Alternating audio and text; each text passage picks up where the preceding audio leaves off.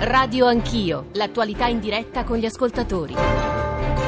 Sono le 7.36, buongiorno e benvenuti all'ascolto di Radio Anch'io, Giorgio Zanchini al microfono, come sapete stamane cominciano eh, le consultazioni al Quirinale, alle 10.30, ora non vi faccio tutto l'elenco di chi andrà oggi e domani a incontrare, eh, a dialogare con il presidente Mattarella, perché l'avete sentito nel nostro GR, insomma sarà parte tra l'altro della cronaca, del racconto che eh, Radio 1 oggi eh, proverà a, tessere per farvi eh, seguire quello che accade minuto per minuto e capire se questo primo giro di consultazione, ne sono previsti probabilmente almeno due, qualcuno parla già di tre, produrrà qualche cosa. Noi ne ragioneremo nella prima parte con leader politici, con quirinalisti, con eh, figure di esperti della politica vicine o eh, facenti parte dei principali movimenti e partiti, perché insomma vorremmo con voi dialogare soprattutto su quello che è accaduto ieri. Stamane Stefano Folli su Repubblica parla eh, di consultazioni che iniziano nel buio più fitto e vedremo eh, se sarà così. La proposta di Di Maio eh, ieri sera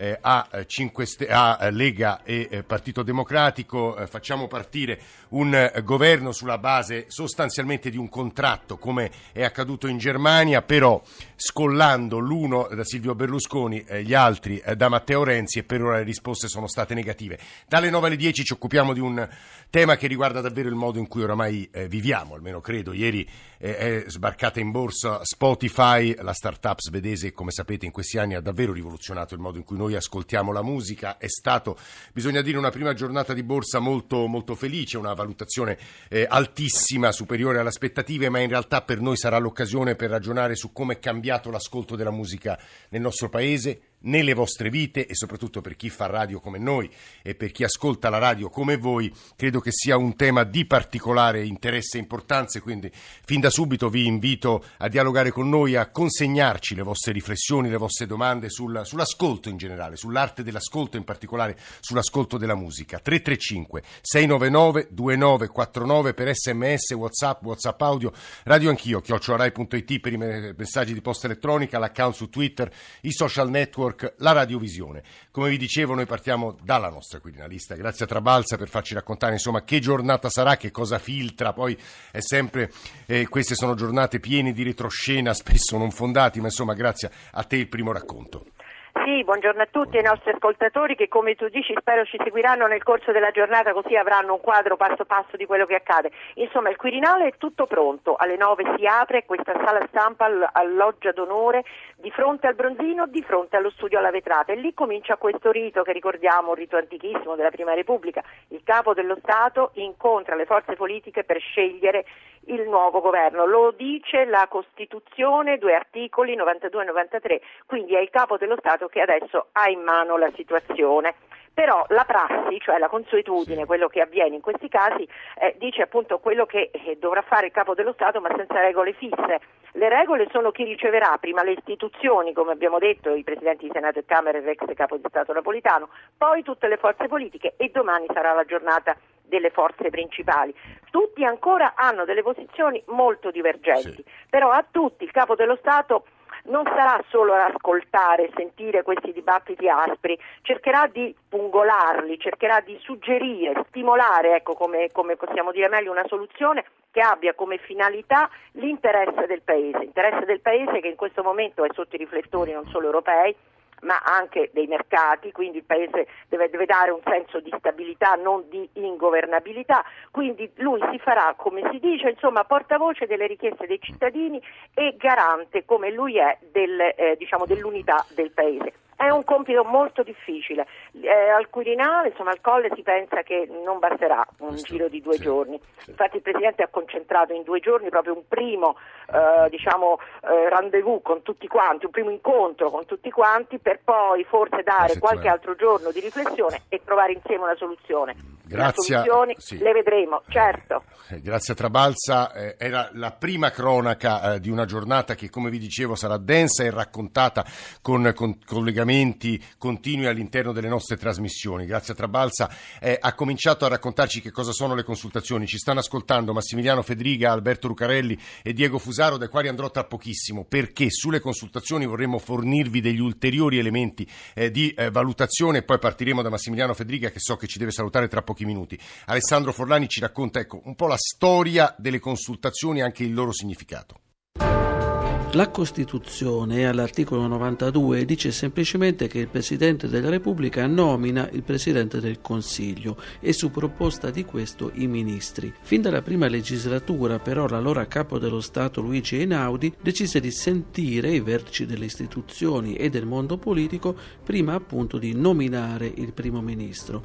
La consuetudine è talmente radicata da venir definita da molti studiosi una convenzione costituzionale. Le figure da consultare votare sono i presidenti delle Camere, gli eventuali ex capi dello Stato, oggi solo Giorgio Napolitano, poi i rappresentanti dei gruppi parlamentari ed eventuali sottogruppi. Ci sono stati casi di consultazioni di gruppi anche di due o tre parlamentari. Infine eventuali leader di partito. Nel 2013 per i 5 Stelle salirono al colle Grillo e Casaleggio. Come si arriva poi all'incarico, alla nomina del Presidente del Consiglio? Anche qui il comportamento del Presidente della Repubblica è affidato alla prassi. Gli studiosi dicono che è l'ambiguità, la geometria variabile a segnare i poteri del capo dello Stato. Nel 92 Scalfaro, di fronte allo stallo della politica, decise in autonomia di incaricare Amato come premier. Lo stesso fece Napolitano nel 2011 con Monti. C'è poi l'istituto del mandato esplorativo. Di solito è il Presidente del Senato che riceve l'incarico di fare delle sue consultazioni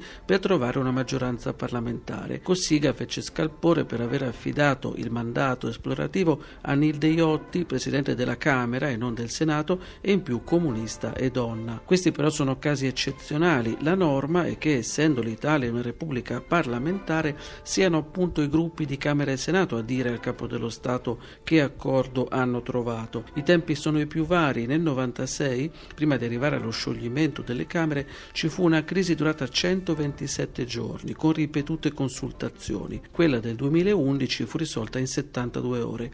Trovata la maggioranza, la strada è relativamente facile. Il Quirinale affida l'incarico, i ministri giurano e vanno in Parlamento per la fiducia. Se invece i gruppi dichiarano esplicitamente che nessun accordo è possibile, ecco tornare in campo l'ambiguità dei poteri del Quirinale. In quasi tutti i casi ci fu lo scioglimento delle Camere con nuove elezioni, nel 1994 però Scalfaro e nel 2011 Napolitano decisero che la situazione economica e politica del Paese esigeva un governo ed ecco i cosiddetti esecutivi del Presidente. Ora, che emergenze deve affrontare l'Italia in questo momento e quindi che tipo di Presidente sarà Sergio Mattarella?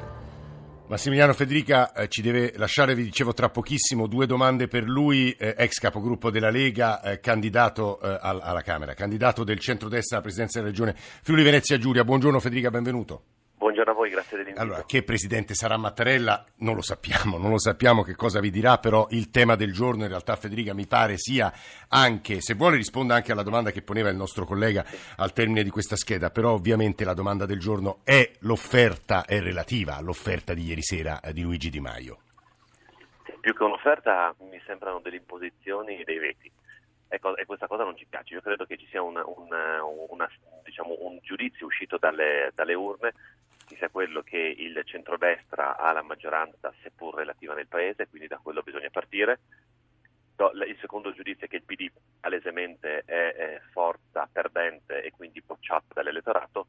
Il terzo invece è una nostra riflessione che siamo disponibili a un dialogo partendo da un progetto, partendo da risposte che i cittadini hanno chiesto in questa tornata elettorale, pensiamo alla lotta all'immigrazione clandestina, alla legge Formero, eh, alla questione della pressione fiscale e su questo possiamo confrontarci. Se dopo invece, eh, il, invece il tavolo del ragionamento è o faccio io il Premier o deve venire il diluvio e quindi una lotta di carattere personale e non di programma per il Paese, allora ovviamente la strada si complica. Eh, di Maio in realtà però pone un'altra questione, cioè Silvio Berlusconi. Non a caso Federica stamane alcuni retroscena che vanno sempre presi un po' con le molle sui quotidiani dicono che oggi pomeriggio Toti raduna un pezzo di Forza Italia perché potrebbe esserci, ma poi sarà con noi eh, anche Taglia, Antonio Tagliani, quindi a lui chiederemo la stessa cosa. Eh, dietro l'angolo potrebbe esserci una scissione per far nascere un governo fra Lega, 5 Stelle Stelle un pezzo di Forza Italia, Federica. A me sembra che eh, Di Maio, eh, sentendo le sue dichiarazioni di ieri, ha detto chiaramente che lui non vuole Forza Italia oltretutto, eh. si limita a Berlusconi. Detto questo, secondo me è sbagliato pensare che la coalizione di maggioranza relativa del Paese, dalla quale, ripeto, bisogna partire, possa subire dei diktat da una forza politica che sicuramente ha preso tanti voti, ma eh, di meno rispetto al centrodestra. E quindi noi dobbiamo confrontarci con la volontà dell'elettorato, non si può pensare di eh, rubare la palla in campo e fare quello che si vuole. Su quello, ripeto, eh, se parliamo di progetto per il Paese si può discutere, sul resto la vedo molto dura e devo dire con altrettanta chiarezza che a differenza dei 5 Stelle noi non, riteniamo praticabile un dialogo col Partito Democratico. Mm. Questo significherebbe però, se le cose restano così, Federica, davvero l'ultima cosa, che un governo non nasce, o sbaglio?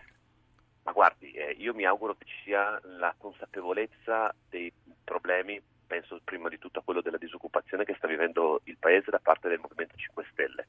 Detto questo, le elezioni non ci spaventano, non è che dobbiamo fare un governo a prescindere, o c'è un governo che possa dare quelle risposte di cui parliamo. O meglio andare prima, a votare, le dice. Oppure non ha senso occupare una poltrona tanto per occuparla, perché altrimenti faremo, percorreremo semplicemente il percorso renziano, ovvero quella della gestione del potere fino a se stesso, cosa che non ci interessa. Massimiliano Federica, eh, grazie, grazie per la sua presenza stamane qui a Radio Anch'io. Eh, Alberto Rucarelli ci stava ascoltando, è un costituzionalista ordinario alla Federico II di Napoli, è stato però anche assessore per un po' di tempo, non per tutta eh, la consigliatura eh, del sindaco di Napoli De Magistris, quindi della città di Napoli. Lo ringraziamo per essere qui con noi. Professor Lucarelli, buongiorno. Buongiorno l'invito, buongiorno a tutti. Eh, lei e saluto Diego Fusaro, filosofo, insegna eh, al IASP di Milano, l'Istituto Alti Studi Strategici e Politici. Buongiorno professor professore, buongiorno anche a lei. Buongiorno a tutti, buongiorno. Allora, professor Lucarelli, il punto è, lei è stato intervistato perché conosceva eh, abbastanza bene, credo, insomma, il neo presidente eh, della Camera Roberto Fico, lo conosceva perché eh, in sostanza eravate, non dico compagni, ma vicini nelle battaglie per i beni comuni, per alcuni temi eh, di sinistra, eh, credo che sia um, anche um, opportuno definirli così, eh, ai quali è stato vicino il fico delle origini, al quale probabilmente eh, resta vicino. Eh, è, secondo lei siamo di fronte a una situazione di stallo risolvibile o no, professor Lucarelli? Eh, sicuramente è una situazione difficile, non direi di stallo perché stallo dobbiamo vedere eh, come comincia e come, come, procede la situazione, è una situazione che ha una sua complessità, ma la complessità è data dalla, dal sistema parlamentare che comunque prevede le consultazioni ed è dato ovviamente dai risultati elettorali e dal sistema, e dal sistema elettorale. Eh, ma io mi auguro che questa sia anche un'opportunità, un'opportunità per fare politica sui contenuti, per fare politica sui programmi, per cercare di trovare perlomeno su 5-6 punti eh, strategici appunto delle condivisioni per una determinazione di un indirizzo politico che riesca a migliorare la situazione le condizioni materiali diciamo, della, dei nostri cittadini e per eh, portarci al prossimo impegno europeo con dignità e con forza. Quindi io la vedo anche come una grande occasione per fare politica, ma politica alta. E questo è il punto, fare politica, politica alta, però per il momento, eh, lo dicono anche gli ascoltatori che stanno scrivendo su questo tema e che hanno in fondo, ora attendono, c'è un atteggiamento, devo dire, da parte di chi ci sta scrivendo, 335 699 2949 appunto, di attesa, guardinga, perplessità per i riti, le complessità di una eh, Repubblica parlamentare, di una Costituzione, insomma, che prevede l'assetto che conosciamo e che vuole i suoi tempi, non c'è niente da fare eh, professor Lucarelli, che sia, anzi siano anche una forma di garanzia nei confronti eh, dei poteri e contropoteri. Eh, però il punto è che eh, Di Maio ha, ha, posto delle questioni di fronte alle quali la risposta è stata sinora negativa, quindi il compito di Mattarella davvero in queste ore si fa più difficile. Professore. Guardi, allora la, la, la responsabilità ovviamente del Presidente della Repubblica in questo momento è altissima eh, Mattarella ha tutti gli strumenti per riuscire ad affrontare questo eh, momento complesso, ci vuole altissima responsabilità e consapevolezza di una situazione difficile, ma con l'obiettivo assoluto di riuscire eh, a trovare un'intesa. Eh, io credo che la complessità, al di là ora dei nomi e sì. Eh, diciamo, eh, delle dichiarazioni ad escludendum, io ritengo che la cosa più complicata adesso sia trovare intese su alcuni punti, su alcuni contenuti, eh, penso alle politiche migratorie, penso al, al ruolo dell'Europa, eh, penso alle politiche del lavoro, alle politiche economiche, cioè adesso il confronto si fa duro e forte, ma è un'occasione, io ripeto, la democrazia parlamentare rispetto alle democrazie di investitura eh, eh, hanno, possono avere quello che, che apparentemente è un elemento negativo, si può trasformare invece in grande positività. Mm. L'ultima cosa, professor Lucarelli, a suo avviso, lei diceva adesso bisogna ragionare sui contenuti, cioè delle proposte, magari il Movimento 5 Stelle è quello che dirà a Mattarella, 3-4 proposte, vediamo chi ci sta e se riusciamo a trovare un accordo su questi punti e poi vado dal professor Fusaro. Ma a suo avviso i vitalizi, che è uno dei temi sui quali giocherà molto il Movimento 5 Stelle, non rischiano per certi aspetti, lei è un costituzionalista, eh, di essere anticostituzionali, soprattutto io mi riferisco al passato, no? dei, ai cosiddetti diritti acquisiti? Ma guardi, i vitalizi nascono anche per consentire a persone più deboli dal punto di vista economico di poter fare eh, politica, bisogna capire anche contestualizzare, è evidente che c'è stata una degenerazione eh, e degli aspetti patologici rispetto ai vitalizi e delle disfunzioni pazzesche eh, anche dal punto di vista etico. Quindi ora però usciamo dai simboli, dai simbolismi che, che, sono eh, anche quello forse che, che, hanno attratto tanto eh, gli elettori, cerchiamo di andare, di andare nei contenuti evitando però delle forme degenerative che hanno a che fare più con l'etica e con la morale che non poi profili proprio contenutistici. Mm. Professor Lucarelli, grazie anche a lei per, per, la sua presenza. Se vuole ascoltare, magari può dare un'ultima replica dopo che avrà parlato il professor Fusaro. Devo dire che gli ascoltatori adesso stanno eh, soffermandosi, strologando sulle soluzioni più disparate in mano appunto a Mattarella e anche chiedendosi soprattutto se Luigi Di Maio abbia fatto bene a porre un out-out così crudo, cioè che nasca un governo lo, eh, con la Lega o con il Partito Democratico, basta che non ci siano, traduco in maniera forse un po' semplicistica, Silvio Berlusconi o Matteo e Matteo Renzi. Diego Fusaro non è brutale come, come out-out? Sì, è molto brutale e diretto. Eh, forse a voler essere radicali sarebbe potuto proporre un out-out ancora più netto, cioè? escludendo completamente Forza Italia e il Partito Democratico in ogni loro determinazione, al di là dei due nomi fatti, perché l'esito elettorale evidentemente mostra come la vittoria sia stata della Lega Nord e del 5 Stelle, non del Partito Democratico e del partito di Silvio Berlusconi. Più precisamente, se si volesse essere ancora sì, più, più netti, bisognerebbe... Però poi, però poi, c'è, c'è, la pratica, cioè c'è la, la necessità la di accordarsi, eh, questo è il Certamente, però nell'accordo bisogna pur sempre rispettare quelli che sono stati i voleri di chi ha votato in qualche mm, modo. mm, mm. ed è evidente che da questi voleri traspare come i partiti eh, selezionati siano stati essenzialmente Lega Nord e 5 Stelle, diversissimi su molti punti, si intenda, però eh, naturalmente hanno in comune un aspetto che non deve essere dimenticato, sono partiti che sono stati variamente definiti come populisti, eh. ma potremmo dire partiti che in qualche modo hanno tenuto conto dell'esistenza di un popolo ancora e delle sue esigenze, che sono evidentemente esigenze molto spesso basiche legate al mondo della vita, un salario dignitoso, la possibilità di farsi una famiglia, di vivere stabilmente. Ecco perché da un certo punto di vista io ritengo personalmente che occorra creare un asse 5 Stelle e Lega, questo è il punto che, che, fondamentale. Che però poco fa eh, Massimiliano Federica in sostanza per il momento ci ha detto noi non ci scolleremo mai da Forza Italia, poi vedremo che cosa accadrà. È male, eh. male, male, a mio giudizio, è, per quel poco che può valere il mio giudizio è un, un, errore prospettico perché la discesa in campo di Silvio Berlusconi in queste elezioni da un certo punto di vista ha colpito proprio in ragione del fatto che Silvio Berlusconi anziché presentarsi come il re dei populisti, diciamo così, ha, e avrebbe avuto tutti i motivi per farlo dopo il fatto che fu destituito nel 2011, si è presentato come diciamo così, un sostenitore dell'ordine, dello stesso ordine che l'aveva destituito nel 2011. Quindi le ragioni economiche probabilmente del, dell'azienda hanno prevalso su quelle politiche dell'uomo eh, politico. Professor Fusaro, secondo lei per l'elettorato dei 5 Stelle Silvio Berlusconi, eh, o forse in generale come dice lei Forza Italia, sono indigeribili? Sono indigeribili essenzialmente per il fatto che il programma di Silvio Berlusconi è un programma molto più vicino a quello del PD finora avutosi rispetto a quello pur diverso, ripeto, che accomuna Lega e 5 Stelle, ripeto, al di là delle sfumature che vi sono e che non debbono essere trascurate, 5 Stelle e Lega sono tra loro molto più vicini allo stato attuale di quanto ciascuno dei due non sia, a mio giudizio, eh, al Partito Democratico o a Forza Italia. Quindi si inquinerebbe in ogni caso il risultato elettorale se si introducessero elementi di Forza Italia del Partito Democratico, dovrebbero essere esclusi accuratamente. Queste sono tutte riflessioni che ci hanno consegnato Diego Fusaro e Alberto Lucarelli e da prima anche invece l'analisi politica, le risposte più politiche di Massimo Maiano Federica, delle quali faremo tesoro anche alla luce di quello che voi ci state scrivendo, voi ascoltatori 335 699 2949 per capire qual è a vostro avviso la formula che permetterà un'uscita da questa situazione di apparente stallo. Devo dire che è molto interessante quanto diceva Fusaro da ultimo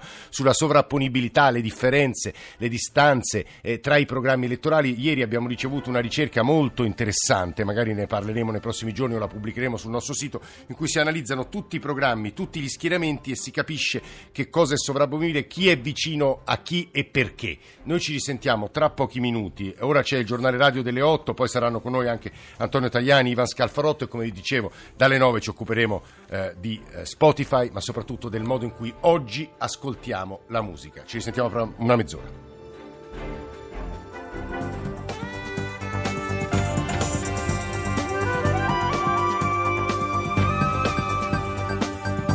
Rai Radio 1